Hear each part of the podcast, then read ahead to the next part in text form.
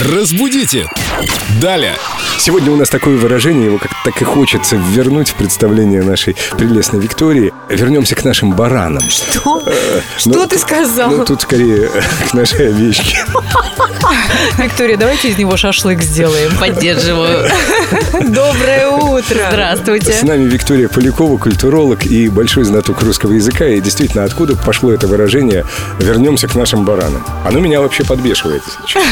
Забавное выражение, которое означает вернуться к сути вопроса, если отклонились а от почему именно темы. На баранов ссылаются и их вспоминают? Сейчас расскажу. Пришло оно из уличной французской театральной постановки времен пятнадцатого века про адвоката Патлена. Смысл сценки такой. Богатый торговец сукном подал в суд на пастуха, который украл у него баранов. Когда во время заседания слово взял адвокат обвиняемого, тут начался ужасный балаган, потому что торговец узнал в адвокате еще одного должника, уже было ничего не разобрать, судья не мог понять, кого и в чем обвиняют, и закричал: «Вернемся к нашим баранам». Отсюда и появилось это выражение.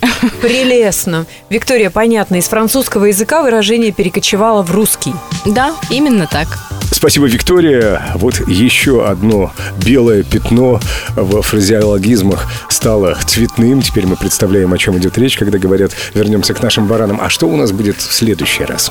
А в следующий раз мы узнаем, почему не стоит метать бисер перед свиньями. Ну, этого никогда не стоит делать. Подробности мы узнаем завтра в это же время. Спасибо, до встречи завтра. До свидания. Разбудите. Далее.